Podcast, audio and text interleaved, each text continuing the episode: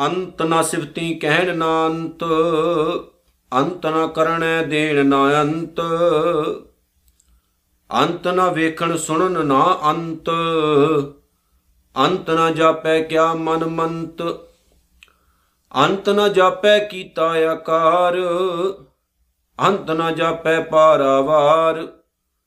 ਅੰਤ ਕਾਰਨ ਕੀਤੇ ਬਿਰਲਾਹੇ, ਤਾਂ ਕਿ ਅੰਤ ਨ ਪਾਏ ਜਾਹੇ।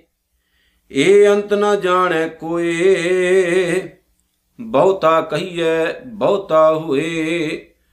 ਵੱਡਾ ਸਾਹਿਬ ਉੱਚਾ ਥਾਉ, ਉੱਚੇ ਉਪਰ ਉੱਚਾ ਨਾਉ। ਏਵੜ ਉੱਚਾ ਹੋਵੇ ਕੋਏ, ਤਿਸ ਉੱਚੇ ਕਉ ਜਾਣੈ ਸੋਏ। ਜੀਵੜ ਆਪ, ਜਾਣੈ ਆਪ ਆਪ।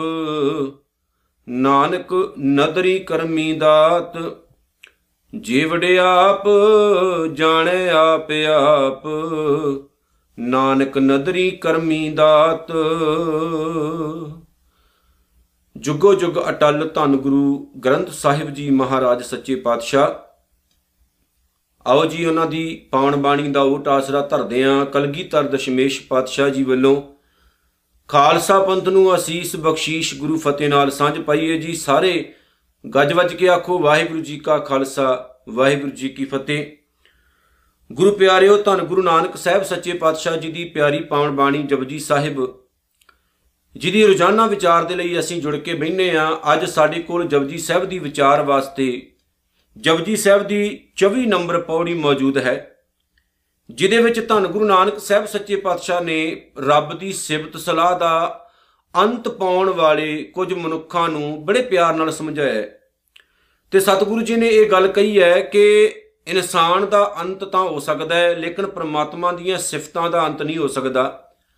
ਪਰਮਾਤਮਾ ਦੇ ਗੁਣਾਂ ਦਾ ਕੋਈ ਅੰਤ ਨਹੀਂ ਪਾ ਸਕਦਾ ਤੇ ਨਾ ਹੀ ਪਰਮਾਤਮਾ ਦੀ ਬਣਾਈ ਹੋਈ ਕਾਇਨਾਤ ਨੂੰ ਪੱਕੇ ਤੌਰ ਤੇ ਕੋਈ ਇਨਸਾਨ ਉਹਦੀ ਨਿਸ਼ਾਨਦੇਹੀ ਕਰ ਸਕਦਾ ਹੈ, ਉਹਨੂੰ ਸਮਝ ਸਕਦਾ ਹੈ। ਕਿਉਂਕਿ ਅਸੀਂ ਬਹੁਤ ਛੋਟੇ ਹਾਂ, ਜਿਨੇ ਸਾਨੂੰ ਪੈਦਾ ਕੀਤਾ ਹੈ, ਉਹ ਮਹਾਨ ਹੈ, ਉਹ ਬੇਅੰਤ ਹੈ। ਔਰ ਉਹਨੂੰ ਗੁਰਬਾਣੀ ਦੇ ਵਿੱਚ ਇਹੀ ਆਖਿਆ ਗਿਆ ਹੈ ਕਿ ਪਰਮਾਤਮਾ ਤੂੰ ਬਹੁਤ ਵੱਡਾ ਹੈ ਵੱਡਾ ਹੈ, ਮਹਾਨ ਹੈ। ਔਰ ਉਹਦੀ ਮਹਾਨਤਾ ਦਾ ਕੋਈ ਇਨਸਾਨ ਵੀ ਪਾਰਾਵਾਰ ਨਹੀਂ ਪਾ ਸਕਦਾ ਹੈ। ਜਦੋਂ ਅਸੀਂ ਸਤਿਗੁਰੂ ਗੁਰੂ ਨਾਨਕ ਸਾਹਿਬ ਸੱਚੇ ਪਾਤਸ਼ਾਹ ਦੇ ਜੀਵਨ ਵੱਲ ਵੀ ਝਾਤ ਮਾਰ ਕੇ ਵੇਖਦੇ ਆਂ ਤੇ ਤਦ ਵੀ ਗੁਰੂ ਨਾਨਕ ਸਾਹਿਬ ਸੱਚੇ ਪਾਤਸ਼ਾਹ ਦੇ ਜੀਵਨ ਵਿੱਚੋਂ ਇਹੀ ਚੀਜ਼ਾਂ ਸਾਡੇ ਸਾਹਮਣੇ ਸਪਸ਼ਟ ਨਜ਼ਰ ਆਉਂਦੀਆਂ ਨੇ। ਸਤਿਗੁਰੂ ਸੱਚੇ ਪਾਤਸ਼ਾਹ ਜੀ ਮੱਕੇ ਦੀ ਧਰਤੀ ਤੇ ਜਿਸ ਟਾਈਮ ਜਾਂਦੇ ਨੇ ਤੇ ਗੁਰੂ ਨਾਨਕ ਸਾਹਿਬ ਉੱਥੇ ਜਾ ਕੇ ਇਹੀ ਗੱਲ ਉਹਨਾਂ ਨੂੰ ਸਮਝਾਉਂਦੇ ਨੇ ਕਿ ਖੁਦਾ ਇੱਕ ਦਿਸ਼ਾ ਦੇ ਵਿੱਚ ਨਹੀਂ ਵਸਦਾ ਹੈ, ਉਹ ਹਰ ਇੱਕ ਜਗ੍ਹਾ ਤੇ ਮੌਜੂਦ ਹੈ, ਇਕੱਲਾ ਮੱਕੇ ਵਿੱਚ ਨਹੀਂ। ਗੁਰੂ ਨਾਨਕ ਸਾਹਿਬ ਜਦੋਂ ਹਿੰਦੂਆਂ ਨੂੰ ਸਮਝਾਉਂਦੇ ਨੇ ਤੇ ਉਹ ਇਹੀ ਕਹਿੰਦੇ ਨੇ ਕਿ ਉਹਨੂੰ ਸੁੰਗੜ ਕੇ ਨਾ ਰੱਖੋ, ਸੰਗੋੜ ਕੇ ਨਾ ਰੱਖੋ, ਉਹ ਬਹੁਤ ਮਹਾਨ ਹੈ, ਉਹ ਬਹੁਤ ਬੇਅੰਤ ਹੈ। ਔਰ ਉਹਦੀ ਬੇਅੰਤਤਾਈ ਦਾ ਕੋਈ ਵੀ ਇਨਸਾਨ ਜਿਹੜਾ ਉਹ ਅੰਤ ਨਹੀਂ ਪਾ ਸਕਦਾ ਹੈ। ਸਤਿਗੁਰੂ ਦੀ ਬਾਣੀ ਬਾਣੀ ਤੁਸੀਂ ਪੜ੍ਹ ਕੇ ਵੇਖ ਲਓ, ਸਤਿਗੁਰੂ ਨੇ ਜਦੋਂ ਬੰਦੇ ਦੀ ਗੱਲ ਕੀਤੀ ਹੈ ਤੇ ਬੰਦੇ ਦੀ ਹੈਸੀਅਤ ਦੀ ਗੱਲ ਕਰਦਿਆਂ ਹੋਇਆਂ ਕਹਿੰਦੇ ਨੇ ਕਿ ਕਾਚੀ ਦੇ ਮੋਫਨ ਬੰਦੀ 60 ਕਠੋਰ ਕੁਚੀਲ ਕੁਗਿਆਨੀ, ਧਾਵਤ ਭ੍ਰਮਤ ਰਹਿਣ ਨਹੀਂ ਪਾਵਤ, ਪਾਰ ਬ੍ਰਹਮ ਕੀ ਗਤ ਨਹੀਂ ਜਾਣੀ ਕਿ ਕੱਚੀ ਜੀ ਦੇ ਲੈ ਕੇ ਤੂੰ ਤੁਰਿਆ ਫਿਰਦਾ ਹੈ ਔਰ ਇੰਨੀਆਂ ਮਹਾਨ ਗੱਲਾਂ ਕਰਦਾ ਹੈ, ਜਦ ਕਿ ਕੱਚੇ ਭਾਂਡੇ ਦੇ ਵਿੱਚ ਹੈ ਤੂੰ ਵਸਦਾ ਹੋਇਆ। ਜਿਵੇਂ ਬਾਬਾ ਕਬੀਰ ਸਾਹਿਬ ਨੇ ਕਿਹਾ ਨਾ, ਕਹਾਂ ਬਿਸਾਸਾ ਇਸ ਭਾਂਡੇ ਕਾ ਇਤਨਕ ਲਾਗਿਆ ਠਣਕਾ। ਕਿ ਇਸ ਭਾਂਡੇ ਦਾ ਕੋਈ ਵਿਸ਼ਵਾਸ ਨਹੀਂ, ਭਰੋਸਾ ਨਹੀਂ ਵੀ ਕਦੋਂ ਨੇ ਟੁੱਟ ਜਾਣਾ? ਤੇ ਭਰੋਸਾ ਕਿਦਾ ਕੇਵਲ ਇੱਕ ਨਿਰੰਕਾਰ ਦਾ, ਔਰ ਨਿਰੰਕਾਰ ਦੇ ਭਰੋਸੇ ਤੇ ਰਹਿਣ ਵਾਲੇ ਬੰਦੇ ਰੱਬ ਦੇ ਅੰਤ ਪਾਉਣ ਦੀ ਗੱਲ ਨਹੀਂ ਕਰਦੇ, ਉਹਨੂੰ ਕਹਿੰਦੇ ਤੂੰ ਬੇਅੰਤ ਹੈ, ਔਰ ਤੂੰ ਬੇਅੰਤ ਕੋ ਵਿਰਲਾ ਜਾਣਾ। ਊਚ ਅਪਾਰ ਬੇਅੰਤ ਸੁਆਮੀ, ਕੌਣ ਜਾਣੇ ਗੁਣ ਤੇਰੇ? ਔਰ ਕੋਈ ਵੀ ਬੰਦਾ ਤੇਰੇ ਗੁਣ ਜਿਹੜੇ ਆ ਉਹ ਪ੍ਰੋਪਰ ਤੌਰ ਤੇ ਨਹੀਂ ਗਾ ਸਕਦਾ। ਤੇਰੇ ਕਵਣ ਕਵਣ ਗੁਣ ਕਹਿ ਕਹਿ ਗਾਵਾਂ, ਤੂੰ ਸਾਹਿਬ ਗੁਣੀ ਨਿਧਾਨਾ। ਮੇਰੇ ਮਾਲਕ, ਤੂੰ ਬੜਾ ਬੇਅੰਤ ਹੈ, ਅਪਾਰ ਹੈ। ਜਦੋਂ ਗੁਰੂ ਅਰਜਨ ਸਾਹਿਬ ਸੱਚੇ ਪਾਤਸ਼ਾਹ ਨੇ ਸ੍ਰੀ ਗੁਰੂ ਗ੍ਰੰਥ ਸਾਹਿਬ ਨੂੰ ਸੰਪੂਰਨ ਕੀਤਾ ਨਾ, ਤੇ ਅਖੀਰ ਵਿੱਚ ਉਹਨਾਂ ਨੇ ਇੱਕ ਸ਼ਬਦ ਲਿਖਿਆ ਹੈ ਗੁਰੂ ਗ੍ਰੰਥ ਸਾਹਿਬ ਦੇ ਅਖੀਰ ਵਿੱਚ। ਤੇ ਉਹ ਸ਼ਬਦ ਬੜਾ ਹੀ ਕਮਾਲ ਦਾ ਹੈ। ਉਹਦੇ ਨਾਲ ਮੈਂ ਤੁਹਾਡੀ ਸਾਂਝ ਪਾ ਦਵਾਂ। ਉਹ ਸ਼ਬਦ ਹੈ, ਤੇਰਾ ਕੀਤਾ ਜਾਤੋ ਨਾਹੀ, ਮੈਨੂੰ ਜੋਗ ਕੀ ਤੋਈ, ਮੈਂ ਨਿਰਗੁਣ ਯਾਰੇ ਕੋ ਗੁਣ ਨਾਹੀ, ਆਪੇ ਤਰਸ ਪਿਓਈ। ਤਰਸ ਪਿਆ, ਮਿਹਰਾਮਤ ਹੋਈ, ਸਤਗੁਰ ਸੱਜਣ ਮਿਲਿਆ, ਨਾਨਕ ਨਾਮ ਮਿਲਿਆ ਤਾਂ ਜੀਵਾ ਤਨ ਮਨ ਥੀਵੇ ਹਰਿਆ। ਔਰ ਸਤਗੁਰ ਨੇ ਇੱਥੇ ਸਾਡੀ ਸਾਂਝ ਪਵਾਈ, ਕਹਿੰਦੇ ਪ੍ਰਮਾਤਮਾ ਤੂੰ ਬਹੁਤ ਮਹਾਨ ਹੈ। ਔਰ ਮੈਂ ਤੇਰੀਆਂ ਸਿਫਤਾਂ ਨਹੀਂ ਕਰ ਸਕਦਾ, ਕਿਉਂਕਿ ਮੈਂ ਇਹ- ਇਸ ਜੋਗਾ ਨਹੀਂ ਸੀ। ਦੇਖੋ, ਜਦੋਂ ਇਨਸਾਨ ਨੂੰ ਕੁਝ ਜ਼ਿੰਦਗੀ ਦੇ ਵਿੱਚ ਮਿਲੇ ਨਾ, ਬੰਦੇ ਨੂੰ ਕੋਈ ਲਾਈਫ ਦੇ ਵਿੱਚ ਕਿਸੇ ਚੀਜ਼ ਦੀ ਪ੍ਰਾਪਤੀ ਹੋ ਜਾਏ ਤਾਂ ਬੰਦੇ ਦੀ ਜ਼ੁਬਾਨ ਤੋਂ ਸ਼ਬਦ ਇਹੀ ਨਿਕਲਣੇ ਚਾਹੀਦੇ ਨੇ ਕਿ, ਮਾਲਕ, ਤੂੰ ਬਹੁਤ ਮਹਾਨ ਹੈ, ਮੈਂ ਇਸ ਯੋਗ ਨਹੀਂ ਆ ਜੋ ਰਹਿਮਤਾਂ ਤੁਸੀਂ ਮੇਰੇ ਤੇ ਕੀਤੀਆਂ ਨੇ, ਮੈਂ ਇਸ ਯੋਗ ਨਹੀਂ ਸੀ। ਪਰ ਫਿਰ ਵੀ ਤੁਸੀਂ ਮੈਨੂੰ ਇਸ ਯੋਗ ਬਣਾਇਆ। ਗੁਰੂ ਅਰਜਨ ਸਾਹਿਬ ਸੱਚੇ ਪਾਤਸ਼ਾਹ ਜੀ, ਜਿਨ੍ਹਾਂ ਬਾਰੇ ਭੱਟ ਸਾਹਿਬਾਨ ਕਹਿੰਦੇ ਨੇ, ਜਪਿਓ ਜਿਨ ਅਰਜਨ ਦੇਵ ਗੁਰੂ, ਫਿਰ ਸੰਕਟ ਜੋਨ ਗਰਭ ਨਾ ਆਇਓ। ਜਿਨ੍ਹਾਂ ਦਾ ਦਰਸ਼ਨ ਕਰਨ ਮਾਤਰ ਇਨਸਾਨ ਦੇ ਕਰੋੜਾਂ ਪਾਪ ਨਾਸ਼ ਹੋ ਜਾਂਦੇ ਹੋਣ। ਐਸੇ ਸਤਿਗੁਰੂ ਗੁਰੂ ਅਰਜਨ ਸਾਹਿਬ ਸੱਚੇ ਪਾਤਸ਼ਾਹ ਜਦੋਂ ਗੁਰੂ ਗ੍ਰੰਥ ਸਾਹਿਬ ਦੀ ਬੀੜ ਸੰਪੂਰਨ ਕਰਦੇ ਨੇ ਤੇ ਅਖੀਰ 'ਚ ਇਹ ਸ਼ਬਦ ਨਿਰਮਾਨਤਾ ਵਜੋਂ ਲਿਖਦੇ ਨੇ, ਨਿਰਮਾਣੇ ਹੋ ਕੇ। ਤੇ ਸ਼ਬਦ ਕੀ ਲਿਖਦੇ ਨੇ? ਤੇਰਾ ਕੀਤਾ ਜਾਤੋ ਨਾਹੀ ਮੈਂ ਤੇਰਾ ਕੀਤਾ ਹੋਇਆ ਜਾਣਿਆ ਨਹੀਂ ਹੈ ਮੈਨੂੰ ਜੋਗ ਕਿਤੋਈ, ਫਿਰ ਵੀ ਤੂੰ ਮੈਨੂੰ ਇਸ ਜੋਗ ਸਮਝਿਆ ਕਿ ਮੈਂ ਗੁਰੂ ਗ੍ਰੰਥ ਸਾਹਿਬ ਦੀ ਇਸ ਬੀੜ ਨੂੰ ਸੰਪੂਰਨ ਕੀ- ਕੀਤਾ। ਮੈਂ ਨਿਰਗੁਣ ਆਰੇ ਕੋ ਗੁਣ ਨਾਹੀ, ਮੇ- ਮੇਰੇ ਚ ਗੁਣ ਕੋਈ ਵੀ ਨਹੀਂ ਹੈ ਮਾਲਕਾ। ਆਪੇ ਤਰਸ ਪਿਓਈ, ਤੂੰ ਫਿਰ ਵੀ ਮੇਰੇ ਤੇ ਤਰਸ ਕੀਤਾ। ਤਰਸ ਪਿਆ ਮੇਹ ਰਹਿਮਤ ਹੋਈ, ਤੇਰਾ ਹੀ ਤਰਸ ਪਿਆ, ਤੇਰੀ ਰਹਿਮਤ ਹੋਈ ਕਿ ਸਤਿਗੁਰ ਸੱਜਣ ਮਿਲਿਆ। ਮੈਨੂੰ ਗੁਰੂ ਨਾਨਕ ਸਾਹਿਬ ਵਰਗਾ ਸਤਿਗੁਰੂ ਮਿਲਿਆ, ਜਿਹਦੇ ਕਾਰਨ ਅੱਜ ਮੇਰੇ ਤੇ ਤੂੰ ਰਹਿਮਤਾਂ ਕੀਤੀਆਂ। ਨਾਨਕ, ਹੈ ਨਾਨਕ, ਨਾਮ ਮਿਲਿਆ ਤਾਂ ਜੀਵਾਂ ਤਨ ਮਨ ਥੀਵੇ ਹਰਿਆ। ਜਦੋਂ ਪ੍ਰਮਾਤਮਾ ਦੇ ਨਾਮ ਦੀ ਬਰਸਾਤ ਹੁੰਦੀ ਹੈ, ਤੇ ਤਨ ਮਨ ਸ਼ੀਤਲ ਹੋ ਜਾਂਦੇ ਨੇ। ਠੰਡੇ ਠਾਰ ਹੋ ਜਾਂਦੇ ਨੇ, ਉਹਦੇ ਵਿੱਚੋਂ ਔਗਣਾ ਦੀ ਸਾਰੀ ਪੜਾਸ ਜਿਹੜੀ ਹੈ ਉਹ ਖਤਮ ਹੋ ਜਾਂਦੀ ਹੈ, ਸਾਰੀ ਸੜਾਂਦ ਖਤਮ ਹੋ ਜਾਂਦੀ। ਹੁਣ ਗੁਰੂ ਨਾਨਕ ਸਾਹਿਬ ਜੀ ਕੀ ਕਹਿੰਦੇ ਨੇ? ਕਹਿੰਦੇ ਨੇ ਜੀ, ਅੰਤ ਨਾ ਸਿਵਤੀ ਕਹਿਣ ਨਾ ਅੰਤ। ਅੰਤ ਨਾ ਕਰਨਾ, ਦੇਣ ਨਾ ਅੰਤ। ਕਹਿੰਦੇ ਇਹ ਵਾਹਿਗੁਰੂ ਜੀ, ਤੇਰੀਆਂ ਸਿਫਤਾਂ ਦਾ ਅੰਤ ਨਹੀਂ ਪੈ ਸਕਦਾ। ਭਾਵੇਂ ਉਹ ਕੋਈ ਇਨਸਾਨ ਜ਼ਿੰਦਗੀ ਭਰ ਵਾਸਤੇ ਵੀ ਉਹਨਾਂ ਨੂੰ ਗੁਣ ਗਾਈ ਜਾਵੇ, ਕਹੀ ਜਾਵੇ ਕਹੀ ਜਾਵੇ, ਉਹਨਾਂ ਦਾ ਅੰਤ ਨਹੀਂ ਪਾਇਆ ਜਾ ਸਕਦਾ। ਉਹਨਾਂ ਨੂੰ ਸੰਪੂਰਨ ਤੌਰ ਤੇ ਗਾਉ ਗਾਇਨ ਨਹੀਂ ਕੀਤਾ ਜਾ ਸਕਦਾ, ਕਿਉਂਕਿ ਜਿਉਂ-ਜਿਉਂ ਅਸੀਂ ਅਗਾਹ ਵਧਦੇ ਜਾਂਦੇ ਹਾਂ, ਤਿਉਂ-ਤਿਉਂ ਤੇਰੇ ਗੁਣ ਤੇ ਤੇਰੀਆਂ ਵਡਿਆਈਆਂ ਅਗਾਹ ਵਧੀਆਂ ਜਾਂਦੀਆਂ ਨੇ। ਅੱਜ ਕੁਦਰਤ ਦੇ ਇੱਕ ਪਾਰਟ ਦੀ ਖੋਜ ਹੁੰਦੀ ਹੈ ਤੇ ਸਾਇੰਸ ਕਹਿੰਦੀ ਹੈ, ਇਹੋ ਜਿਹੇ ਹੋਰ ਲੱਖਾਂ ਸਾਨੂੰ ਅਗਾਹ ਮਿਲ ਗਏ। ਜਦੋਂ ਹੋਰ ਲੱਖਾਂ ਤੱਕ ਪਹੁੰਚਣਗੇ, ਉਹ ਕਹਿਣਗੇ ਕਰੋੜਾਂ ਹੋਰ ਅਗਾਹ ਮਿਲ ਗਏ। ਕਿਉਂਕਿ ਇਹ ਗੱਲ ਖਤਮ ਕਿਤੇ ਨਹੀਂ ਹੋਣੀ, ਇਹ ਤਾਂ ਅਗਾਹ ਅਗਾਹ ਅਗਾਹ ਅਗਾਹ ਚੱਲਦਾ ਰਹਿਣਾ ਹੈ। ਔਰ ਦੁਨੀਆ ਬਹੁਤ ਮਹਾਨ ਹੈ, ਬਹੁਤ ਵੱਡੀ ਹੈ। ਔਰ ਇੰਨੀ ਵੱਡੀ ਕਾਇਨਾਤ ਉਸ ਵੱਡੇ ਨੇ ਤਿਆਰ ਕੀਤੀ ਹੈ। ਸਾਡੀ ਸਮਝ ਤੋਂ ਬਹੁਤ ਪਰੇ ਹੈ। ਸੋ ਆਪਾਂ ਨਿੱਕੀਆਂ ਨਿੱਕੀਆਂ ਗੱਲਾਂ ਕਰਕੇ ਕਈ ਵਾਰ ਰੱਬ ਤੋਂ ਮੁਨਕਰ ਹੋ ਜਾਂਦੇ ਆ ਜਾਂ ਰੱਬ ਨੂੰ ਤਾਨੇ ਮਿਹਣੇ ਦੇਣ ਲੱਗ ਪੈਨੇ ਆ ਉੱਥੇ ਇਹ ਸਮਝਣ ਦੀ ਜ਼ਰੂਰਤ ਹੈ ਕਿ ਪ੍ਰਮਾਤਮਾ ਬਹੁਤ ਮਹਾਨ ਹੈ ਜਿਨੇ ਇੰਨੀ ਵੱਡੀ ਕਾਇਨਾਤ ਸਿਰਜੀ ਹੈ। ਔਰ ਸਾਡੀ ਜ਼ਿੰਮੇਵਾਰੀ ਇਹ ਆਪਣੇ ਪਰਿਵਾਰਾਂ ਨੂੰ ਪਾਲਣ ਦੀ ਹੈ। ਲਾ, ਨਾਲ ਦੀ ਨਾਲ ਆਪਣੇ ਪਰਿਵਾਰਾਂ ਨੂੰ ਪਾਲਦੇ ਹੋਏ ਆਪਣੇ ਧਰਮ ਦੀ ਲਾਜ ਪੱਤ ਵੀ ਰੱਖਣੀ ਹੈ। ਆਪਣੀ ਪੱਗ ਨੂੰ ਵੀ ਸਾਂਭ ਕੇ ਰੱਖਣਾ ਹੈ ਆਪਣੇ ਸੰਸਕਾਰਾਂ ਨੂੰ ਵੀ ਸਾਂਭ ਕੇ ਰੱਖਣਾ ਹੈ ਔਰ ਆਪਣੇ ਗੁਰੂ ਦੇ ਦੱਸੇ ਹੋਏ ਜਿਹੜੇ ਕਦਮ ਨੇ ਉਹਨਾਂ ਦੇ ਉੱਤੇ ਵੀ ਤੁਰਨਾ ਹੈ। ਅੰਤ ਨਾ ਕਰਨਾ ਹੈ, ਦੇਣ ਨਾ ਅੰਤ। हे ਮਾਲਕ ਜੀ ਤੇਰੀ ਬਣਾਈ ਹੋਈ ਇਸ ਕੁਦਰਤ ਦਾ ਕਰਨਾ ਹੈ ਜਿਹੜੀ ਤੂੰ ਤਿਆਰ ਕੀਤੀ ਹੈ। ਉਹਦਾ ਕੋਈ ਅੰਤ ਨਹੀਂ ਪਾ ਸਕਦਾ। ਗੱਲ ਉਹ ਆ ਗਈ ਨਾ ਵੀ ਇੰਨੀ ਮਹਾਨ ਇੰਨੀ ਵੱਡੀ ਤੇਰੀ ਕੁਦਰਤ ਹੈ ਕਿ ਤੇਰੀ ਕੁਦਰਤ ਦਾ ਕੋਈ ਬੰਦਾ ਅੰਤ ਨਹੀਂ ਪਾ ਸਕਦਾ।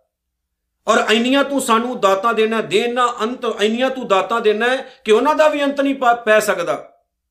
ਅਸੀਂ ਦਾਤਾਂ ਲੈਂਦੇ ਲੈਂਦੇ ਥੱਕ ਜਾਂਦੇ ਆ ਪਰ ਦਾਤਿਆ ਤੇਰੀਆਂ ਦਾਤਾਂ ਫਿਰ ਵੀ ਰਹਿੰਦੀਆਂ ਨੇ।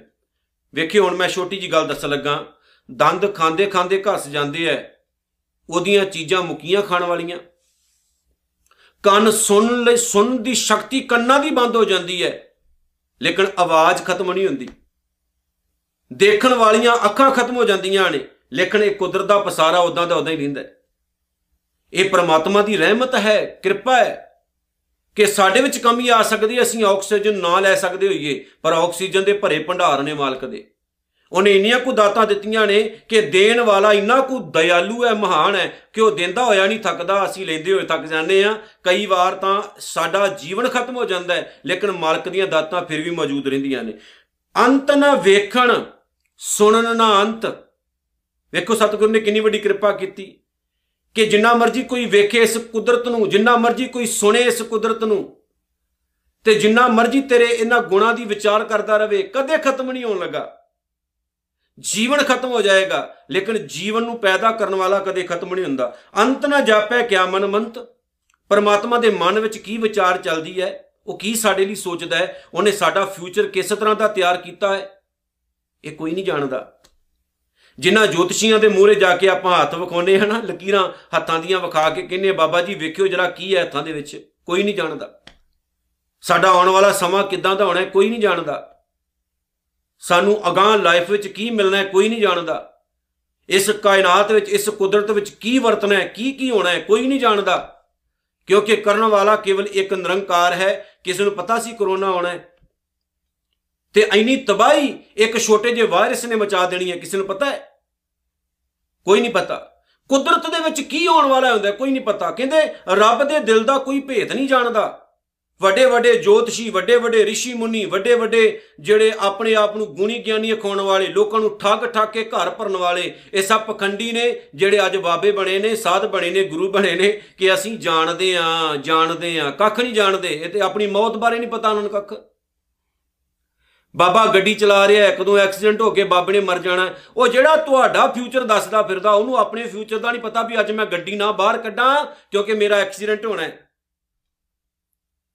ਗੁਫਾਵਾਂ ਦੇ ਵਿੱਚ ਰਹਿ ਕੇ ਲੋਕਾਂ ਦੀਆਂ ਧੀਆਂ ਦੇ ਨਾਲ ਮੰਦ ਕਰਮ ਕਰਨ ਵਾਲਾ ਤੇ ਬਾਹਰ ਬਹਿ ਕੇ ਹੱਥ ਐ ਕਰਕੇ ਸ਼ਕਤੀ ਦਾ ਪ੍ਰਗਟਾਵਾ ਕਰਨ ਵਾਲਾ, ਸਰਸੇ ਵਾਲਾ ਸਾਧ ਲੋਕਾਂ ਨੂੰ ਥੋੜੀ ਪਤਾ ਸੀ ਵੀ ਇਹ ਪਖੰਡੀ ਹੈ, ਪਰ ਜਿਨ੍ਹਾਂ ਨੂੰ ਪਤਾ ਸੀ ਉਹ ਪਛਾਣ ਹਟ ਕੇ ਕੁਝ ਮੂਰਖ ਬਣੇ ਰਹੇ। ਉਹਨੂੰ ਆਪਣੇ ਫਿਊਚਰ ਦਾ ਪਤਾ ਸੀ ਮੇਰੇ ਨਾਲ ਕੀ ਵਾਪਰਨਾ।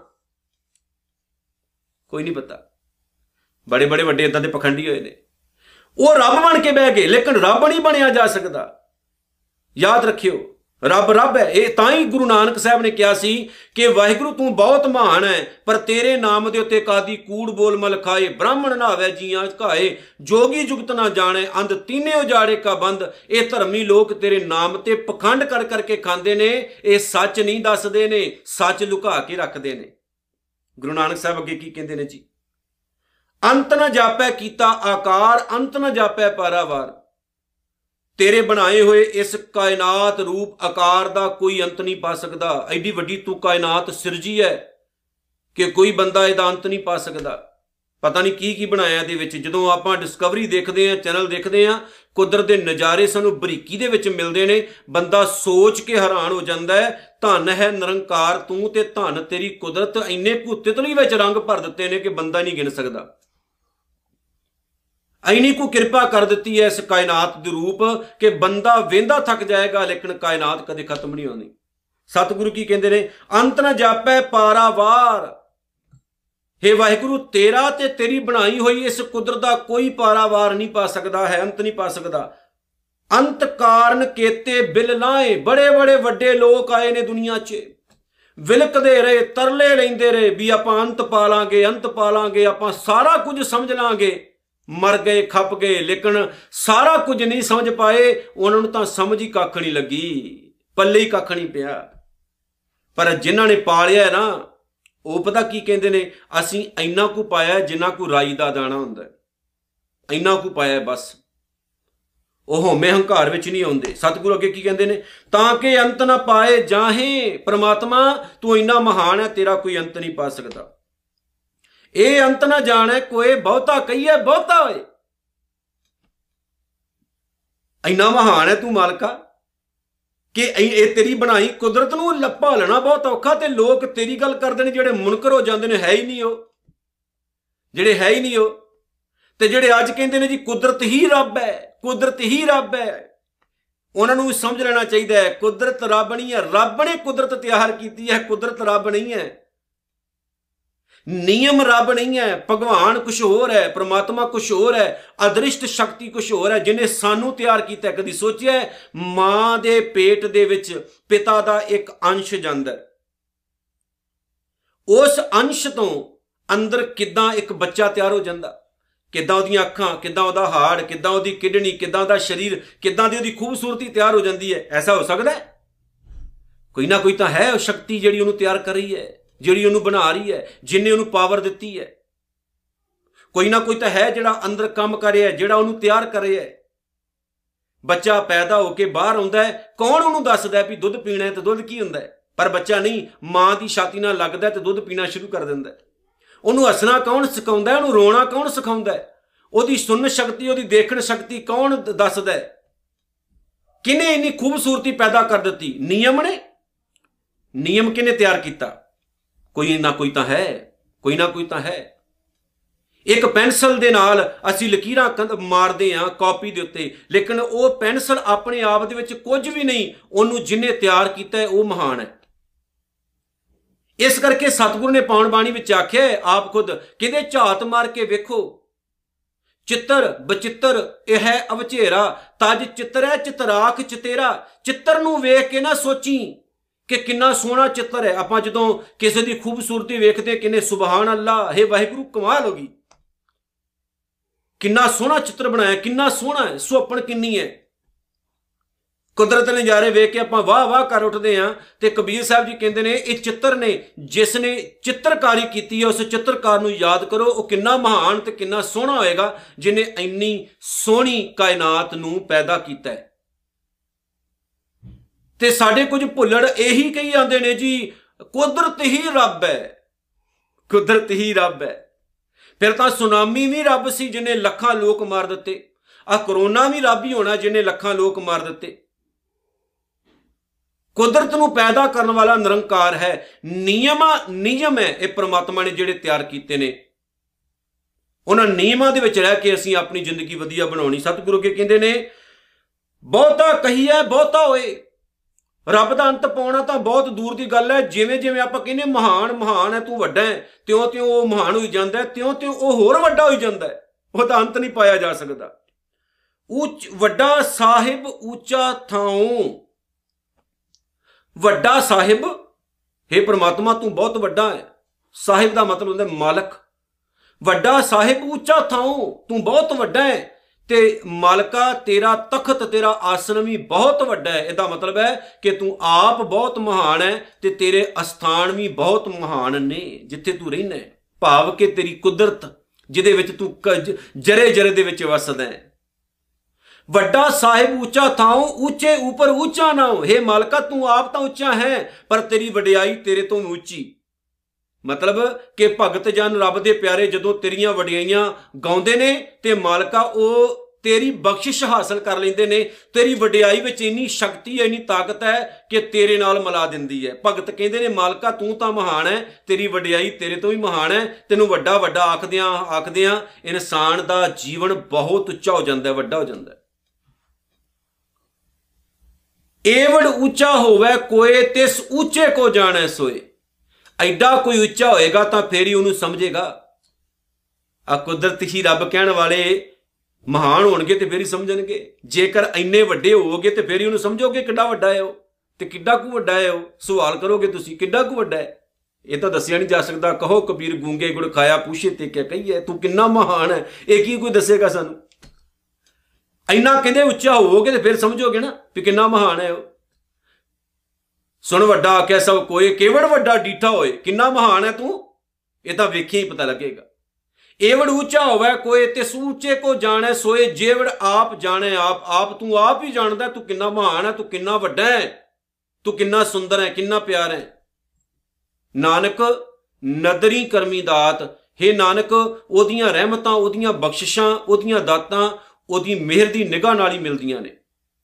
ਤੇ ਗੁਰੂ ਨਾਨਕ ਸਾਹਿਬ ਜੀ ਇਸ ਪੌੜੀ 'ਚ ਕਹਿੰਦੇ ਨੇ, ਬੰਦਿਆ, ਹੰਕਾਰ ਨੂੰ ਛੱਡ ਕੇ ਨਿਰਮਾਨਤਾ ਰੱਖ ਜੀਵਨ 'ਚ, ਨਿਮਰਤਾ ਰੱਖ ਤੇ ਉਹਦੇ ਘਰ ਵਿੱਚੋਂ ਦਾਤਾਂ ਮੰਗ ਤੇ ਝੋਲੀ ਅੱਡ ਕੇ ਮੰਗੀ, ਮਾਲਕ ਤੇਰੇ ਝੋਲੀ ਨੂੰ ਕਦੇ ਵੀ ਖਾਲੀ ਨਹੀਂ ਰਹਿਣ ਦਵੇਗਾ, ਤੇਰੀ ਝੋਲੀ ਦੇ ਵਿੱਚ ਸਾਰੀਆਂ ਹੀ ਰਹਿਮਤਾਂ ਪਾ ਦੇਵੇਗਾ। ਸੋ ਆਓ ਧੰਨ ਗੁਰੂ ਨਾਨਕ ਸਾਹਿਬ ਦਾ ਕੋਟਾਨ ਕੋਟ ਧੰਨਵਾਦ ਕਰੀਏ, ਜਿਨ੍ਹਾਂ ਨੇ ਮਿੱਠੜੀ ਪਾਵਨ ਬਾਣੀ ਜਪਜੀ ਸਾਹਿਬ ਦੇ ਵਿੱਚ ਰੱਬੀ ਗੁਣਾ ਦੇ ਰੂਪ ਦੇ ਵਿੱਚ ਸਾਡੀ ਝੋਲੀ 'ਚ ਮਹਾਨ ਖਜ਼ਾਨਾ ਪਾਇਆ ਜਿਹਦੇ ਨਾਲ ਆਪਾਂ ਰੋਜ਼ਾਨਾ ਸਾਂਝ ਪਾ ਕੇ ਆਪਣੇ ਜੀਵਨ ਨੂੰ ਚੇਂਜ ਕਰਨ ਦਾ ਯਤਨ ਕਰਨਾ ਹੈ।